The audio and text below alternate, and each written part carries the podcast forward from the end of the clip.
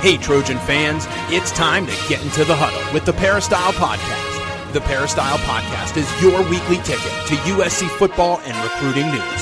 Don't forget, you can download the podcast 24 7 at our website, peristylepodcast.com. And now, here's the host of the Peristyle Podcast, USCFootball.com publisher, Ryan Abraham.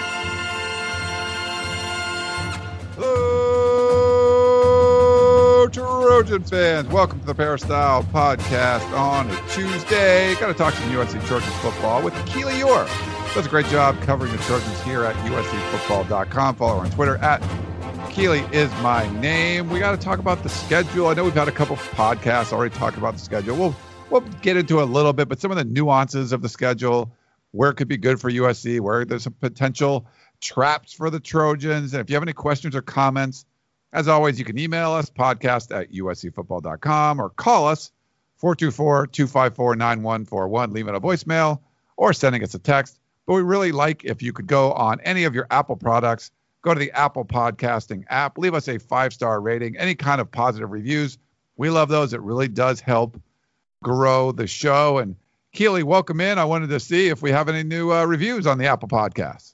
Hello, hello. We do indeed, Ryan. We have a new one from SLG480 who says uh, he titled it The Authority with five stars. So thank you for that. And I believe he says if you are looking for recipes, ideas, tips, and holiday home dining favorites regarding Trader Joe's, this is the podcast for you. Solid college football recruiting news as well. So thanks for that, SLG. yeah, thanks for that one. And, you know, we do want to thank Trader Joe's. They've been a great sponsor for us. I just walked over there. So, full disclosure, I'm going to try to do a big hike again this weekend. I got some new hiking boots, shoes, like half, they're like halfway, they're like uh, mid tops or whatever. Uh, over at REI, come in and get them. I want to, I'm going to work them out a little bit before I do the hike. I'm not going to go hike really this week, but I wanted to take a walk. So I walked to Trader Joe's today to pick up some stuff for lunch. I picked up some uh, gnocchi and uh, in a tomato sauce. It was great. Made that before I came over here to do the show. But also, remember those little uh, dark chocolate cookie sticks I talked about? I had to pick those up and get some of those. Those are really good. They're really light with a little chocolate on them. So if you haven't tried those, Keely, you could try them out. They're really good. Very nice. And let me just make sure I got this correct. You walked to Trader Joe's in your hiking boots? I walked in my hiking boots. Yeah. So nice. I'm Gotta break them in. in. And yeah. then I walked to the, the the studio here, the office, to do uh, to do the podcast. So and I might take a little walk afterwards. I got to break them in a little and make sure I like them. Um, you know, doing these hikes. So we'll see. I'm not. I usually have like the low top things, and I wanted to try these out. I don't know. We'll see. I've been doing too much hiking lately. Well, not too much, but whatever. That's my pandemic thing. I like play golf and go hiking. Very nice. Is it like a, a baseball glove? Are you gonna sleep in your your your boots too? I've heard you can do something like that similar, oh, you know, where you like beat them up a little, but I'm not gonna sleep in them. No, the baseball okay. glove, it always like, you know, you'd put a baseball in it and wrap it like in a cord or something, and mm-hmm. you know, uh, put it in the oven, run it over with your car, whatever you got to do. You got to try to work those things in. Yeah, do what you got to do. Very yeah. nice. But thanks to Trader Joe's, they've been uh, great to us, and we got to talk about. We'll, you know, we'll briefly go over the schedule, and there's some you know, nuances to it we want to discuss uh, a little bit. Um, I know, Keely, I listened to you. I'll give you a plug on the Family Feud podcast, and you had some good. There's some good takes I liked of yours, and there were some takes that eh, I could have taken or leave them, but we'll we'll talk about those. Um, so the schedule is out. The big announcement came on Fox, uh, announcing that USC would open the season against Arizona State for the big noon kickoff on Fox. That's the 9 a.m. game. We'll talk about that in a bit against Arizona State. A um, couple of road games in a row. Really, the only true road games are week two, week three, at Arizona and Tucson, at Utah, in Salt Lake City, and then from then on, you're in LA. You got Colorado at home, Washington State on a Friday night in the Coliseum. That's the uh, crossover game. Not a not a, a difficult one. It shouldn't be. And then UCLA in the Rose Bowl. So you're just looking at that schedule. You go from Alabama, Notre Dame, in Eugene against Oregon, Washington. The four toughest games, Keely, you could argue, are all gone. Oh, of course. I mean, I another plug. I said it on the Family Feud podcast, but the schedule continues to get easier and easier for Clay Helton. I mean, just look at the first iteration to the third. I mean, I titled the podcast USC could go 6 and 0. I mean, I know people are groaning at that, but this is a very manageable schedule for USC. Maybe besides, you know, the first game at 9 a.m. against ASU that could probably decide the the South Division.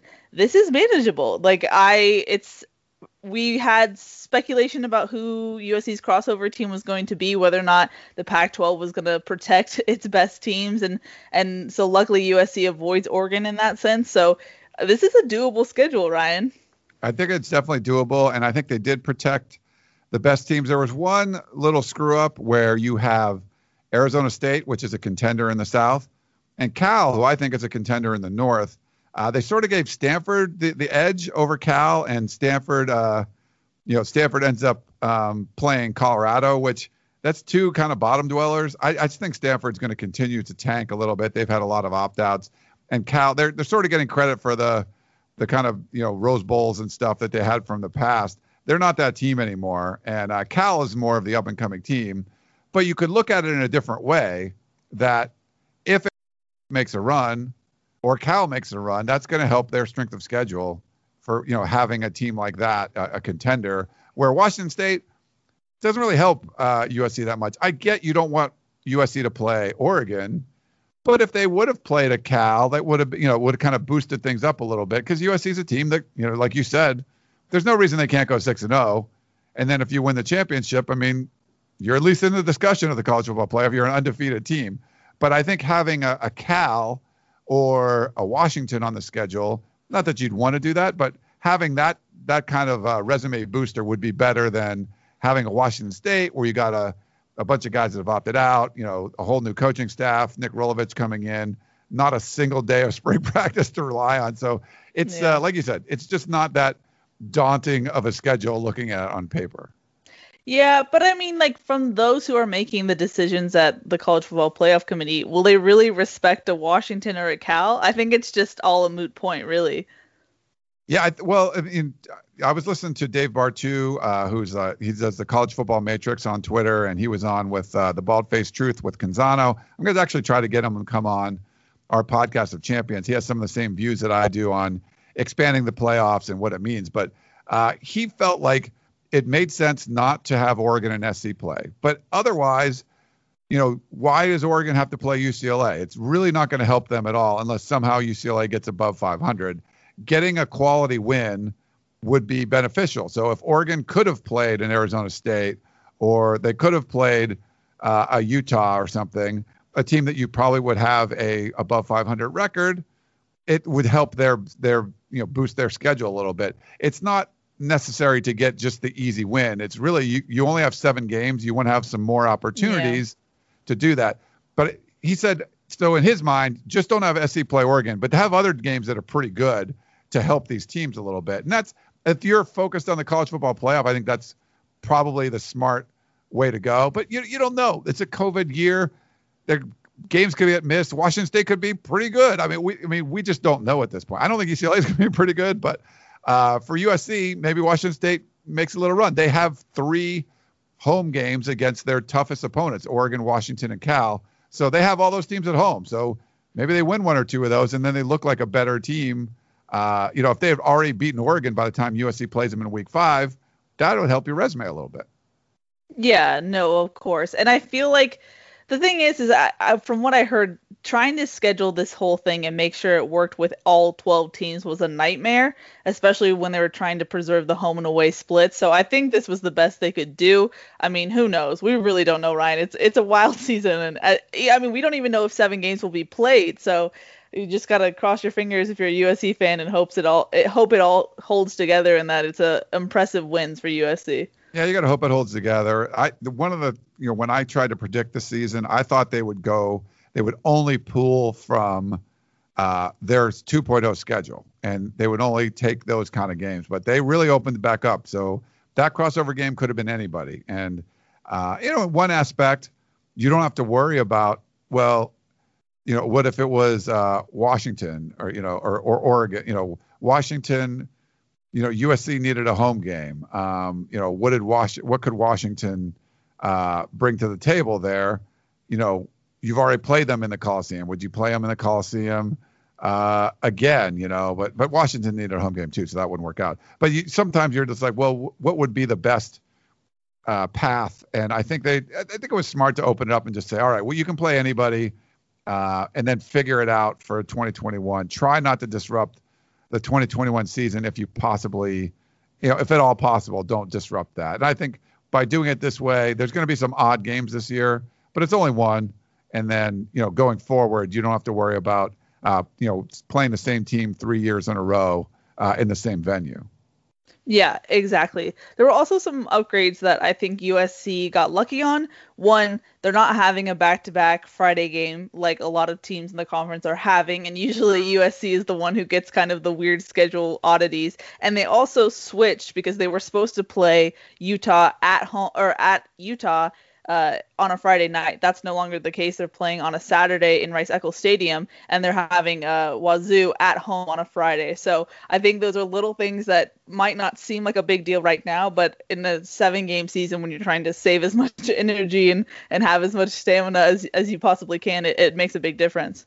Yeah, I think you're right. I think it does, and uh, you know, there's there's a couple teams. There's some teams that have multiple Friday games. You know, uh, Utah's got a Friday uh, on the road after a home game. So I mean that's a, a you know a quicker turnaround. Uh, Washington State has back-to-back uh, Friday games. Oregon even has back-to-back uh, Friday games. One's home and then one's against you know Oregon State. So it's not that big of a a, a road trip. So there's some weird ones in there. UCLA has back-to-back Friday games and one of them is on the road at Oregon after playing Utah. So that's no fun.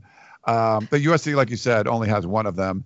The the weird one, and and at least you know it because it's the opener, uh, is the 9 a.m. kickoff. There was rumors of it last year. Uh, there was going to be a lot of difficulties because having fans try to come to a game that's at 9 a.m. is difficult. Where do you tailgate? Can you even do any of that stuff? There's going to be, it would mess with a lot of the traditions. But I get why they're doing it, and just for the the big noon kickoff, Fox was really trying to push their pregame show that was an hour last year. T- I think that they bumped it to two. Um, you know, they've done a good job with Urban Meyer and, and Matt Leinart and Reggie Bush. Uh, you know, you got all those guys there, and you know Brady Quinn has joined and Rob Stone's hosting things. But they really wanted to focus on that noon game, noon on the East Coast, 9 a.m. here, which traditionally when you wake up on, you know, it's you watch game day or whatever, and then what game comes on ESPN? It's like, oh, it's uh, Virginia Wake Forest. Great. Okay, that's a good one. Or it's Purdue and you know Mar- and uh, you know Maryland, and you're like, all right, like it's really not something you're gonna watch it because it's college football. So what Fox wanted to do is put a premier game in that spot. So for a Pac-12 team to play in it, it wasn't going to be like when Shotgun said Arizona versus uh, Colorado or Washington State or something. Like it wasn't going to be that. It would have to be a, a good matchup. And you know, when you take away some of the better matchups like USC and Washington or USC and Oregon, USC Arizona State is a is a good one to open with. Um, and I feel like in this situation, you know, without any fans, you need some kind you need to like start off with a bang for the season because it's that's going to be a really long two weeks, Keely, from when the Big Ten starts and the Mountain West starts and the Pac-12 still hasn't started. You got to come out with a bang. You got to there's something, some kind of energy and having that 9 a.m. game, seeing these teams for the first time, having the two, you know, two of the best returning quarterbacks uh, in the in the uh, conference. No offense to Chase Garbers over at Cal. Uh, I think that's you know there's you know Herm Edwards and Clay Helton. I I think this makes sense, and you might see one team better prepared than the other. We we just don't know. But I, I don't have an issue with the 9 a.m. game. I wouldn't like to see it if fans are going to be there. But for this year, you get weird, and I don't mind them getting weird in something like this. I wouldn't test this year getting weirder, Ryan. That's all I have to say on that front. No, I mean, you say this is a good thing. Who is this a good thing specifically for, though, Ryan? So I think for the conference in general, um, you do need to make up as many tier one television games as you can. And that all 36 of these games that are announced are tier one. So they're part of Fox or ESPN. So that makes up, a, I think it's a $275 million chunk of the TV package for the year. So you make up most of that because I think there used to be like 42 or 43 games like that. Plus, you still have the championship week games. So there's more games there. So getting a game that would get a lot of eyeballs on it, really starting off the Pac 12, hopefully on a positive note, uh, I think it's a positive thing. And for USC and, and, Arizona State, I mean, this is a this is a great opener. This is really could decide the Pac-12 South, and I, I feel like you need to make some sort of splash. And this is you know this is a way you're able to do that. You're going to get good you know uh, TV ratings on this game. There's going to be people that were curious about, oh, what's the Pac-12 going to look like, and would they have turned in, you know, tuned in for Arizona or Washington State? No, but for this one, I think you will. And I think you're still going to get plenty of Pac-12 after dark. That's the brand, right? Like that's what's missing right now. Like if you watch some of those games and it's like 7 p.m. on the West Coast and there's really no other games on, and you're like, Wait, what's missing? Like, oh yeah, there could be two or three Pac-12 games on right now. Um, those will still be around. But to mix one of those in, that's why you got a bunch of those Friday games to try to get as many eyeballs as you can and salvage what you can from the TV contract. That's sort of where I'm going with this. Yeah, I mean, you make good points, and I agree with some of them. I just don't think the whole goal for the conference is to get people outside of the conference to look at the Pac 12. The problem is that I just don't think the conference's brand is strong enough right now. I think the people who are normally watching, you know, the Big 10, the Big 12 in this time slot are going to continue to do that. I, I don't know unless you're a avid, like, full on all five conferences fan, you might check into USC, uh, ASU, but I don't know. I just don't think, and I feel like the Pac-12 fans itself, they're not going to want to get up at 9 a.m. to watch ASU, USC. Maybe they will. I don't know. I just think the brand of Pac-12 After Dark is much stronger than trying to force something in the morning, and so that that's just my opinion. And the thing is, is from a USC perspective. First off, if USC played better, we wouldn't even have to talk about them being in a consideration for a 9 a.m. slot. They would probably push them up to a better time slot because it's USC, but that's not really where the USC brand is right now.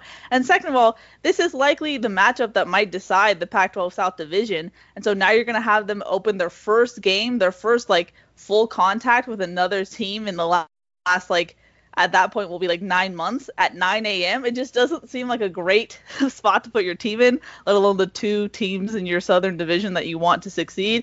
I don't know. To me, it just seems it seems a little gimmicky and overvaluing the brands of, of Pac-12 and that matchup. I don't know. I can see how it's appealing to some people, but at the same time, these are teams that are starting out with without a record. There's not really a rivalry between the two, and you know, there's there's other things going on at the at the same time slot. I don't know. Maybe I'm being a pessimist. I just think it's I guess you can try this and see if it works since it's such a wacky year. I just don't like putting this matchup at such a early time period.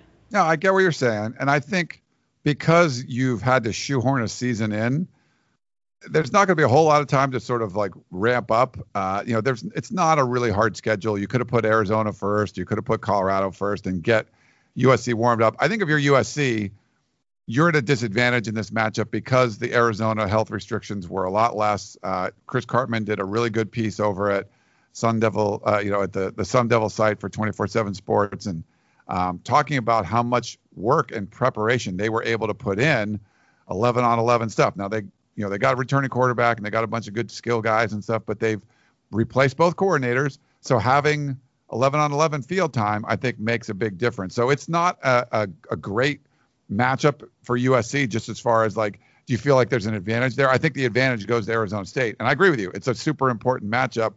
I just don't know if you have the, I mean, it, there's just not, there's not a lot of wiggle room this, you know, you only got the six games. You got to do something to try to get eyeballs in there. And I think this will. And it's not, I, I don't want people to look at it as a, it's a bad time slot for a West Coast person. But as far as like important time slots, this is Fox's most important. Like this is one they're going to get behind. They want this to be their premier game of the week. So it helps having, you know, two good decent brands in the Pac-12. They're not as good as they normally are, but they're good enough and USC is good enough that Fox would want them in this their premier time slot with their, you know, Joel Klatt and and Gus Johnson and those guys. So maybe we don't look at it as like the, the premier time slot, but that's what Fox is trying to make this. So they're at least valuing this game, which is a good thing. You know, you it could be the point where USC and Arizona State wouldn't be enough to carry this game, and they wouldn't even invite you to it, if that makes sense. Yeah, no, that makes sense. I mean, I think it also matters just which perspective you're looking at. I mean, if you're looking at a Pac-12 perspective, I think this makes sense. And if Fox is going to give you a priority, then I think you you definitely take it. I just think from a USC perspective, it just doesn't bode well for them given the history we know about Clay Helton teams. They usually start out slow, even if it's against a Western Michigan or UNLV, um, and they're a little sluggish, especially in the earlier time frames of 11 and noon from what we've seen in prior seasons. So I mean, it will be interesting. And here's the thing: if USC wants to be the team that they are touting, I mean, Olaijah Griffin went on uh, Trojans Live last Monday or this past Monday and said, you know, I think we're going to be one of the greatest defenses in the nation. If you're going to say that, you could play at 2 a.m. and you'll be fine. But I don't know if if they have that in them at this point. You know, we'll see. But I don't know. It it'll put they're putting a lot on the line. USC is with what they're saying about this defense and how ready they will be. And I guess we'll see at 9 a.m. We will, and that, that was a really good point you brought up on the Family Feud. Is that USC doesn't doesn't tend to be a a fast starting team, and that's under normal circumstances when you've had spring football and you've had all the summer workouts. To to be in a position where, uh, you know, they're reportedly going to start practice on Friday and get their you know fall camp thing rolling. Really, for the first opportunity to have an, a, a way to install Todd Orlando's new defense with all 11 guys on the field facing off of against 11 guys, that that opportunity hasn't been around before. Where Arizona State has done that quite a bit, and you know, talking to people there, they got more of like 11 on 11 work, not tackling, but 11 on 11 work than they would in a normal season because the NCAA allowed the 20 hours a week, which you normally get during the season, over the summer because you didn't have the spring football. And they could take advantage of all of that. Like USC, I think, maximized what they were allowed to do as far as like they kept players on campus, they kept doing their workouts, they didn't have positive tests.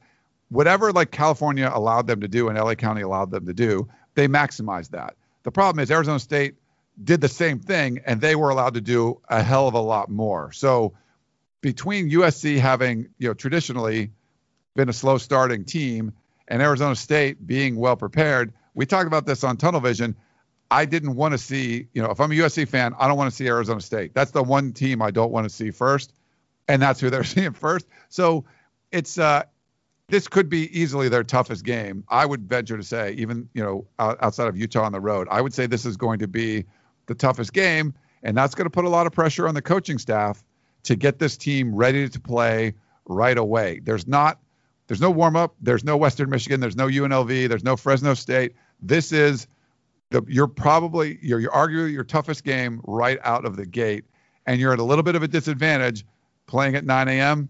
You know that's one thing, but playing against a team that definitely had a lot more time on the field in 11 on 11 situations to prepare their new coordinators versus what you could do with your new coordinator.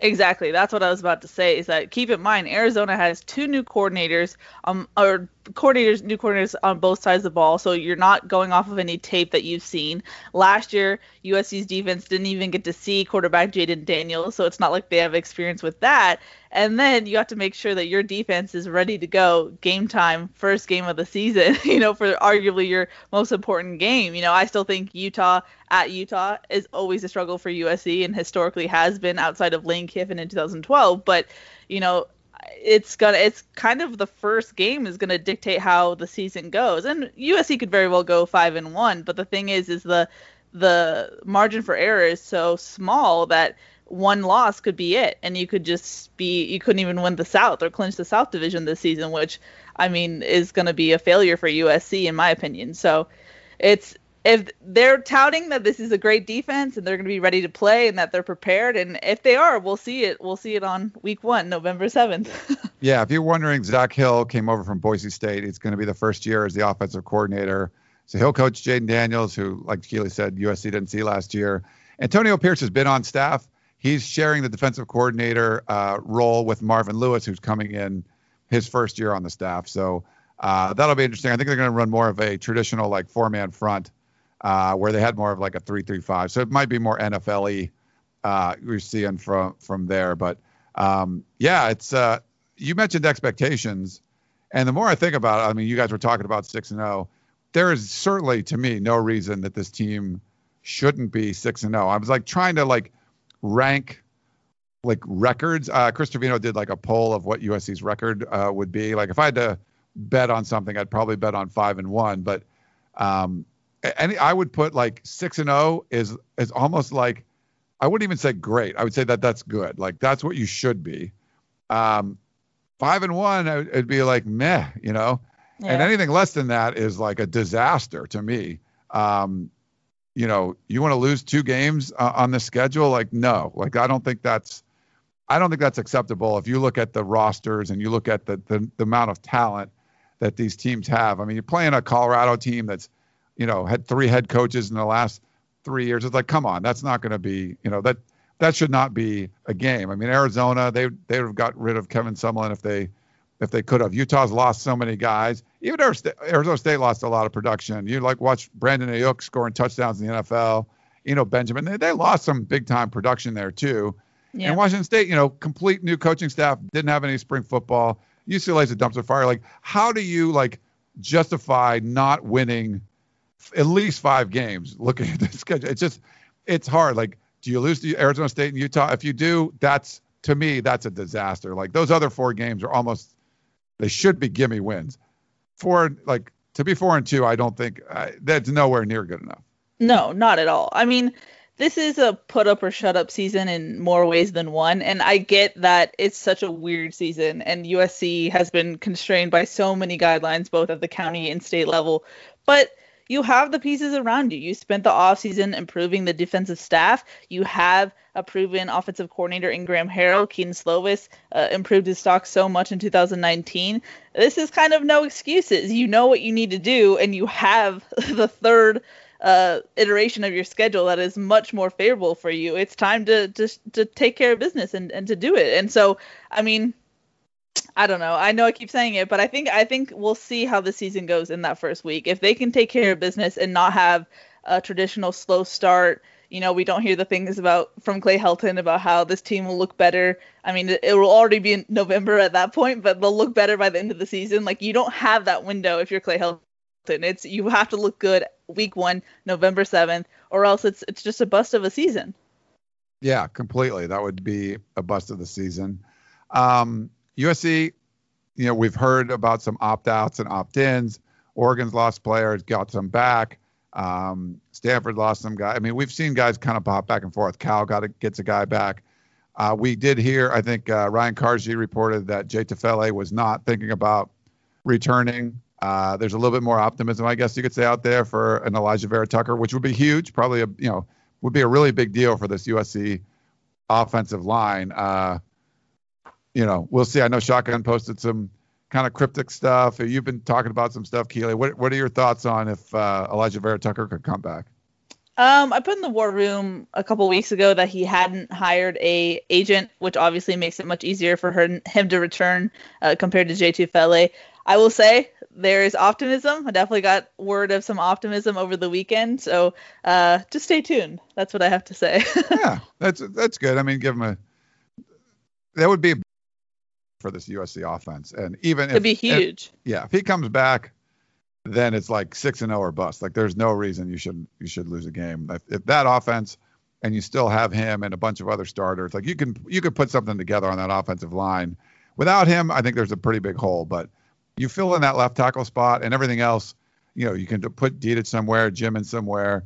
Uh, Vorhees is back. I think you got some opportunities to to do things, but Alijah Vera-Tucker to me is like sort of that key on the left tackle. Without him, now you're replacing your left guard and your left tackle, and it's sort of like, okay, what do you do? You know, um, there's options, yeah.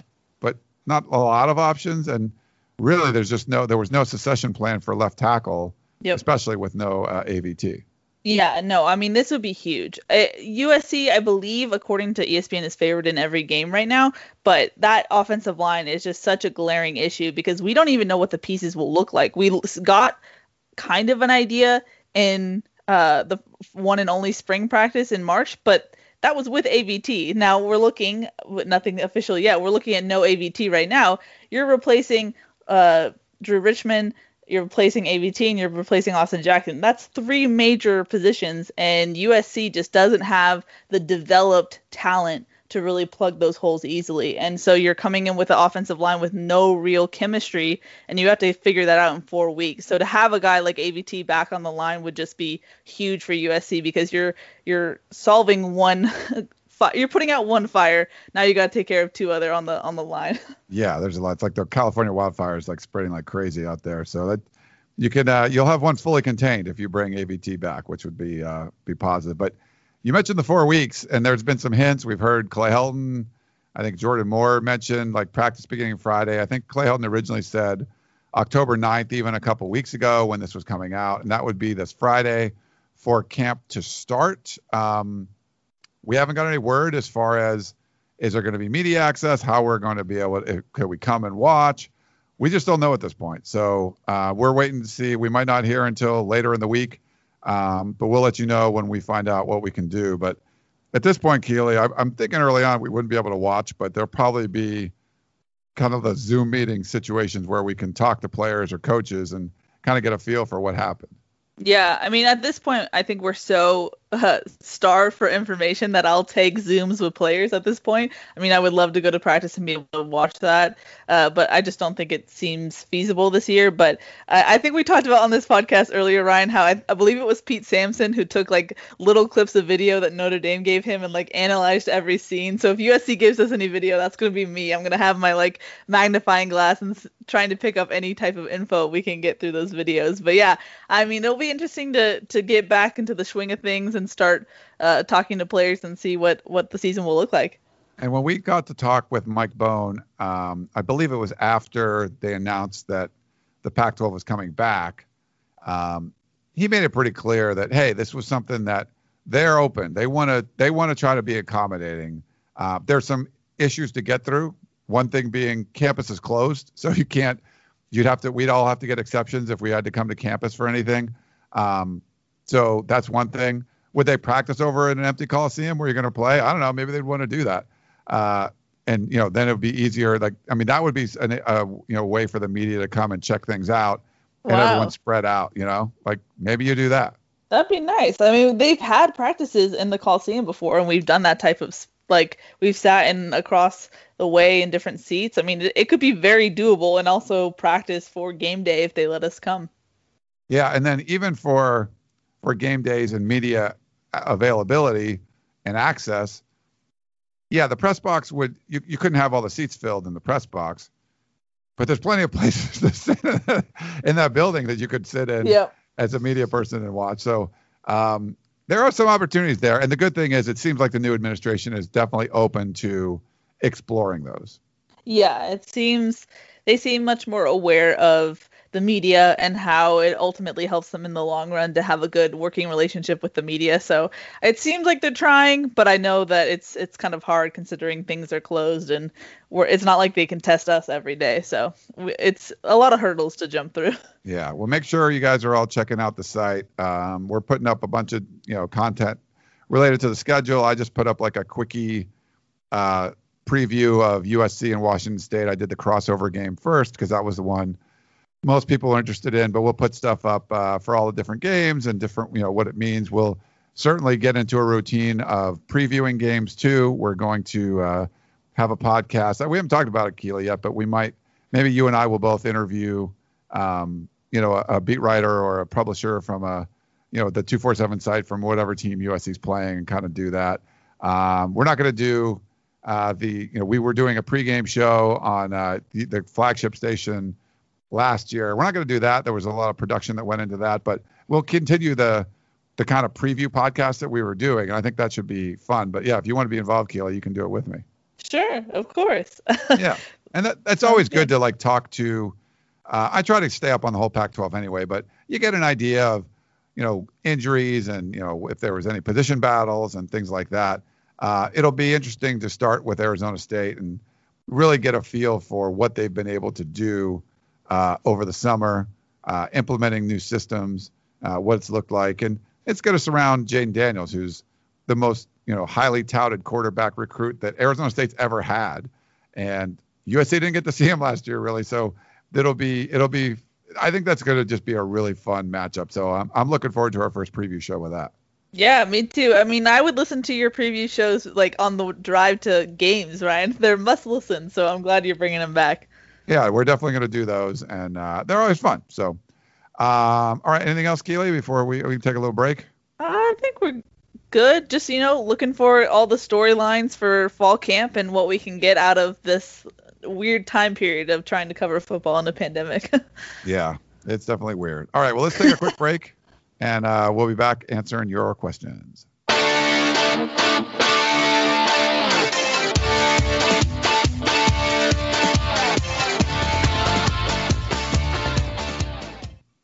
eBay Motors is here for the ride. Remember when you first saw the potential? And then through some elbow grease, fresh installs, and a whole lot of love, you transformed 100,000 miles and a body full of rust into a drive that's all your own. Look to your left, look to your right. It's official. No one's got a ride like this. There's nothing else that sounds like, feels like, or looks like the set of wheels in your garage. With over 122 million parts, you can make sure your number one ride or die stays running smoothly. So there's no limit to how far you can take it.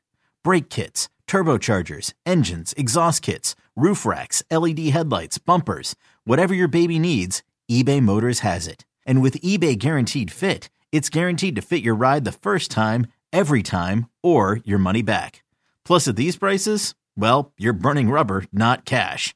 Keep your ride or die alive at ebaymotors.com. Eligible items only. Exclusions apply. Okay, picture this. It's Friday afternoon when a thought hits you. I can spend another weekend doing the same old whatever, or I can hop into my all new Hyundai Santa Fe and hit the road.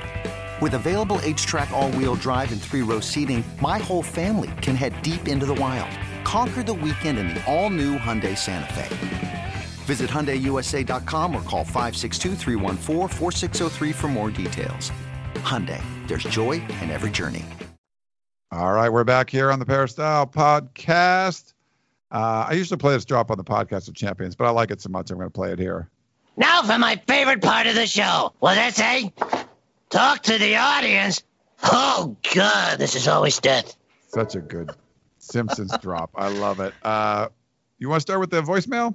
It's, sure, it's Arizona State related. So let's uh, let's okay. play this one, and uh, then we'll get to some of the emails. Hey, Peristyle, it's Anthony in LA. And I just have a quick take um, regarding the ASU opening game. You know, I know it's uh, a lot going with this 9 a.m. game, and you know, this is looking like our biggest challenge. The fact that we're playing a lot of guys, a, a system that you know we're not too familiar with, with Jayden Daniels at the lead. But I got to say, I think our talent offensively with a proven system and our talent and experience on defense just shreds any doubt going against ASU. I I don't see where they come strategically um, in that opening game have any kind of advantage against us. We have a proven offensive system, talent across the board on both sides, and I think we just are going to win with a dominant fashion. But that's my take. You guys, uh, keep it going. Have a good one and fight on. Thanks, Anthony, for that one. I mean, he brings up a good point, Keely. What's USC's strength? I mean, you got Graham Harrell back, all these guys back. If if if AVT comes back, uh, I like the you know I like the matchup with Arizona State. You know, breaking in a new defense, going back to like a more traditional four-three. I think like the this kind of air raidy sort of offense can kind of shred that at times. So yeah, I I like this uh, matchup. You got to go with your strength, and that's why we were saying the expectation is going to be so high earlier. There's going to be some advantages Arizona State has, but I think USC is still more talented, and I think the USC offense will be the best unit on the field.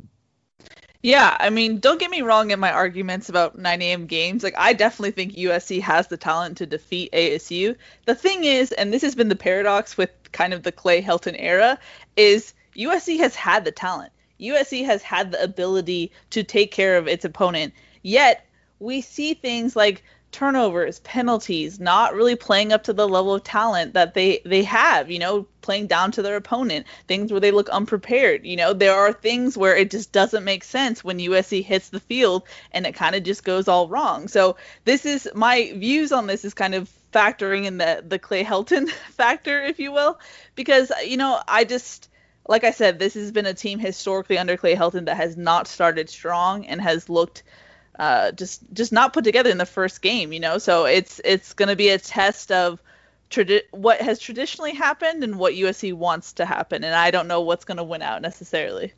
Yeah, I mean it's the Clay Helton factor is always going to be in there. I mean, uh, certainly we have plenty of listeners, plenty of fans on USCFootball.com. No matter what I do, I put up a, a story. Oh, Clay Helton was interviewed talking about this. There's all these negative posts. There's all these you know negative emails, whatever it is in their mind, that's like the Clay Helton factor. But when you look at it as a whole, they're still the most talented team. They, are going to be, like you said, they're going to be favored in every game. Are some of those fans going to be upset if USC goes six and zero, oh, but just kind of looks wishy washy through some of these games? That could certainly happen. Um, I, I, don't think they're going to look go six and zero oh and look like amazing through the whole thing, but I could see them look going six and zero oh and still be like kind of shaky. Uh, it's just not that difficult to schedule now, and I think your talent's going to show through. But that opener is the one where you have to make sure your talent is clicking. And we've seen before USC come out against teams that are much less talented than they were and play a game that was close, play a game that you needed a, a turnover or something at the end to, to win it. And I don't, if, if that's the case, if you play a game like that, I don't think you end up beating ASU if they come out and play a good game. Um, so that's where it is. But Anthony, you're, I mean, I agree with him the, this offense is going to be the best unit on the field, and the defense could be, you know, one of the most talented. But they're breaking in a new system. We'll, we'll see uh, what happens, but it's going to be it, it's going to be a fun one to watch. Get up early, make your breakfast burrito, whatever you like to do, and uh, and watch this one with a mimosa or a Bloody Mary or whatever you want to do.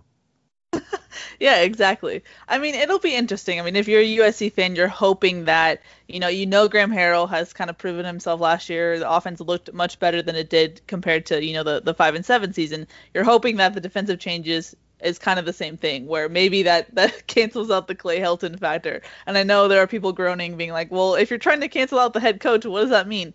I know, but this is the this is where USC is at right now. So yeah. we have no control over who they hire and fire. Sorry, that's not, you know, Yep. We can just talk about who's there, and he's he's there. But yes. Yep. exactly. Uh, let's go to an email from our buddy Steve in Poway, who says, "Could USC play an earlier game if they wanted to?" Dear Ryan and Keely, thank you for the podcast. Well, you're welcome, Steve. He says, "I understand the Pac-12 schedule is is what it is, but is there a prohibition against any Pac 12 team essentially adding to that and starting their season earlier than the official start date of November 7th, say with a non conference opponent like North Dakota State or BYU? If the justification for the extremely, he puts a lot of emphasis on that, late start of the season with zero pads in the schedule, or zero pad in the schedule as far as bye week, etc., is that uh, is that some teams wouldn't be ready until then, why not allow those teams that would be ready before November 7th start their season a week or even a two earlier? Using a food analogy, starting on November 7th is like going to Outback Steakhouse and ordering a massive ribeye steak only to have the waiter bring you an Outback burger with fries, saying that they're all out of steak. You won't mind eating the burger and you're thankful for it, but you can't help but wonder if that's the best they could do. Fight on and win, Steve and Poway. Hey, Steve. Uh, I think you need to work on your food analogy, first of all. Like, if you're going to talk about, like, missing out on the that's steak. That's a fine analogy, Ryan. But Outback Steakhouse, I'm not thinking like, oh, I want a great ribeye from Outback. Like, I, you know, you can maybe you, a bloomin' onion want, or something. Yeah, that's what I say. You wanted a blooming onion, and they brought, brought you a salad. yeah, okay. That's I think that's better because like if you're at Mastro's and they're like, you know, you were gonna get the ribeye, okay, that's cool, and then you get a, a burger or something, but. I'm not sure like the ribeye and the burger are that far off at a place like Outback. Like if you're talking like Sizzler or something, I don't know. Um, but anyway, I don't want to be overly critical of your food analogy. I get your yeah, point. He tried. He tried. I do. I get your point, which is that's what the whole point of an analogy is. Um, so for me, this is I I wouldn't mind this to be honest. I don't think the Pac-12 would have allowed it. For one, the other thing is USC needed to would have had to schedule it uh, right away, and they would have had to start fall camp uh, you know last week and not coming up this week. what if you know BYU's like added to their schedule? North Dakota State, I think, only played one or two games or something, and they have an NFL prospect at uh, at quarterback. I think it'd be great. I think it'd be a great opportunity. Like at Arizona State could have done it easy. Like they, you know, you could have seen that happen. But my thought would be, this was not something that the Pac-12 was going to allow. And seeing that USC's in California, and it took so long to fix all that cohort stuff, um, I just don't know if it that would have been feasible, even if it was something that was permitted uh, by the Pac-12. For me, like if I'm the commissioner, and there was a way to you know, Colorado was practicing early, even though Boulder shut things down. Arizona State was. Arizona, like, for those schools that if they could play a an FCS squad or something early, I think that'd be great. Now, some of the you know other schools in the Pac-12 would cry foul because they wouldn't have that opportunity. But I I like it, Steve. I just don't think it was going to be feasible, and I don't think the Pac-12 would have allowed it. Yeah, I think just from a California standpoint, it was just not. They're way too strict and had to be convinced just to move the co- cohort number, let alone, hey, let's add in a random team. Um, but I think it's important to remember, and this is a sense I got from talking to a source these decisions were made at the president, C, uh, the CEO group level, so presidents and chancellors. This wasn't like ADs kind of thinking, "Ooh, how can we spice up the schedule?" It was the Pac-12 higher ups that really wanted to uh, make sure there was unity. That's the sense that I got. The the Pac-12 presidents and, and chancellors really wanted uh, to do everything together. I know there were some debates in the actual meetings as to can some teams start October 31st, can some teams start November 7th, and ultimately they decided on unity. So, I mean, if they don't even want teams to start on different weeks, they definitely didn't want a team to go outside of the conference and play someone not in the conference. So it was just a non-starter based on I think even in the way that there, we didn't really see any leaks to the media. This was a, a group that really wanted to appear unified. And so if you had any straggler kind of do their own thing schedule wise, I don't think it would have gone over well. Yeah, and and uh, all good points, Keely. And I think Steve, you're pointing out a problem, and the solution was, hey, could USC do something more? Really, the the solution was the Pac-12 needed to act faster. And Jon Wilner did a good piece on this. How many days were wasted between the time that the Pac 12 figured out they could do daily testing to the time they did something about it. And to me, and everyone I talked to, sources of the Pac 12, was yeah, they sat on their hands. They were sort of happy with the situation of starting later with the Big Ten and didn't realize, didn't just didn't read the room, didn't read the situation to figure out that the Big Ten was going to move forward. And almost like they didn't want to believe it and they weren't acting on it. And then then you had to act on it late. You had a CEO meeting that could have had a vote, and a week later you had the vote. So you've you've lost a week or two, or even more easier, like easy. And I think that's the solution where it wouldn't just be, hey, USC adds BYU. It would be the Pac-12 plays eight or nine games instead, of, like what the Big Ten's doing, instead of seven.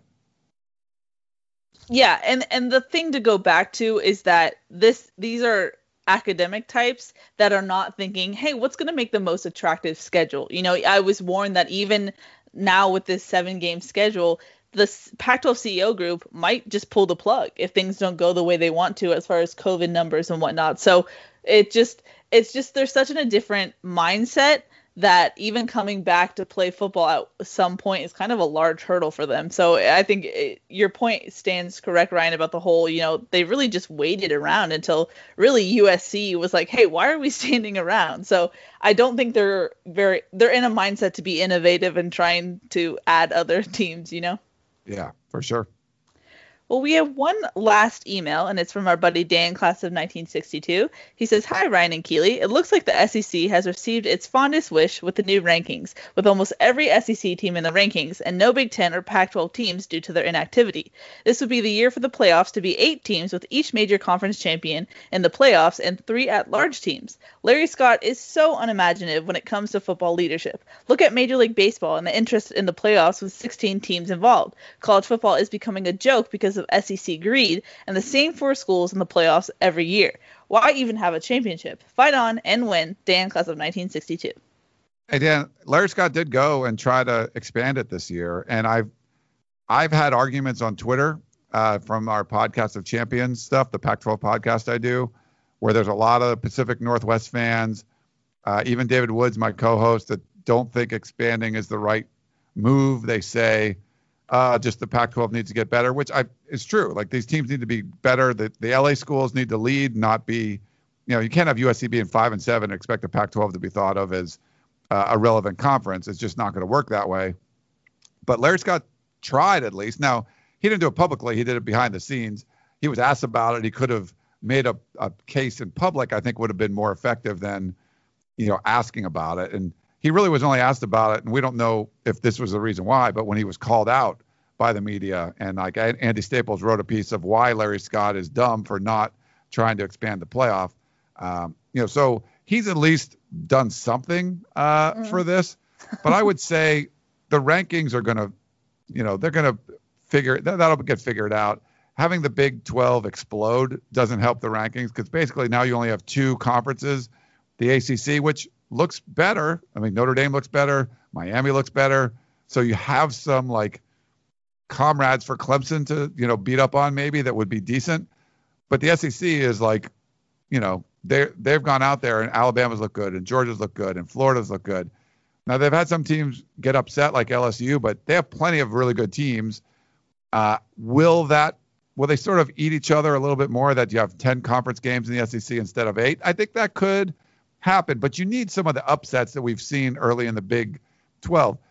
Having, you know, Mike Leach beat LSU, Mississippi State, that was good, but you knew LSU was going to, you know, was losing a lot this year. They weren't projected to be one of the powers like Florida or Georgia or Alabama were. Those were the projected massive powers in in the SEC, and they've all looked good. So, um, what if you know, what if uh, Lane Kiffin can upset Nick Saban. Like that will cause some chaos, and then you can see some weird stuff in the rankings. But until the Big Ten joins, um, it's basically basically to be a Southern thing right now. It's a regional sport in a lot of aspects. The SEC and the ACC. The Big 12 had a shot because they were in there, but the, you know Texas loses. Oklahoma's 0 2 in conference. Like, come on, you can't have stuff like that happen uh, and and be taken seriously. But that is an opportunity for the Pac-12 if you get a little bit more chaos, and Oregon or USC or somebody goes undefeated, you could at least make the argument. But they needed some chaos, and the Big 12 sort of almost taking themselves out of it right now. I think only Oregon State, I mean, uh, Oklahoma State's undefeated there. Uh, I think that helps. But I wouldn't worry about the rankings right now. It's all screwed up until all the rest of the teams come in. And even then, you know, you're going to be ca- comparing uh, an SEC team that's played 10 games with like a, a Pac-12 team that's played six at the time. Like that, that's going to be a lot tougher to do. Yeah. I'm all for chaos, Ryan. I think that will be fun. But Oklahoma State, Iowa State, and Kansas State are undefeated right now in the Big 12. Um, oh, they are. Okay. Yeah, yeah. But just to circle back to the Larry Scott point, the thing is, is like I was told from a source that like USC had kind of asked, you know, because there was this triangle of communication between, you know, Gavin Newsom's office, Larry Scott, and USC's athletic department. And so Larry Scott and USC's athletic department were in communication with one another. And USC tried to push for Larry Scott to go to the CFP uh, committee and say, hey, can we expand the playoffs? If not, can we at least push the the final committee meeting back a couple weeks to give some more breathing room, maybe for a bye week or to add another team or you know to figure out more things within the Pac-12? And Larry Scott from this source did not sound very interested in doing so, and that was so that was from a, a private standpoint, and then publicly when Andy Staples asked about it, he just didn't seem like he was wor- he really wanted to go to the the committee and and pound his fist on the table for his conference, you know. So it's just I you know, and I can't confirm that's a USC source saying that, so they might be biased, but it just doesn't seem like Larry Scott is really pushing the conference obviously to where it needs to be. No, I get you. And uh, real quick, yeah, uh, Iowa State's undefeated in the big, you know, in the in the Big 12 but they lost to Louisiana Louisiana Lafayette in the first game. So that Ooh. you're out. You don't lose to Louisiana, and then I was Kansas looking at State, conference rankings. You're right. Sorry about yeah, that. Kansas State beat Oklahoma.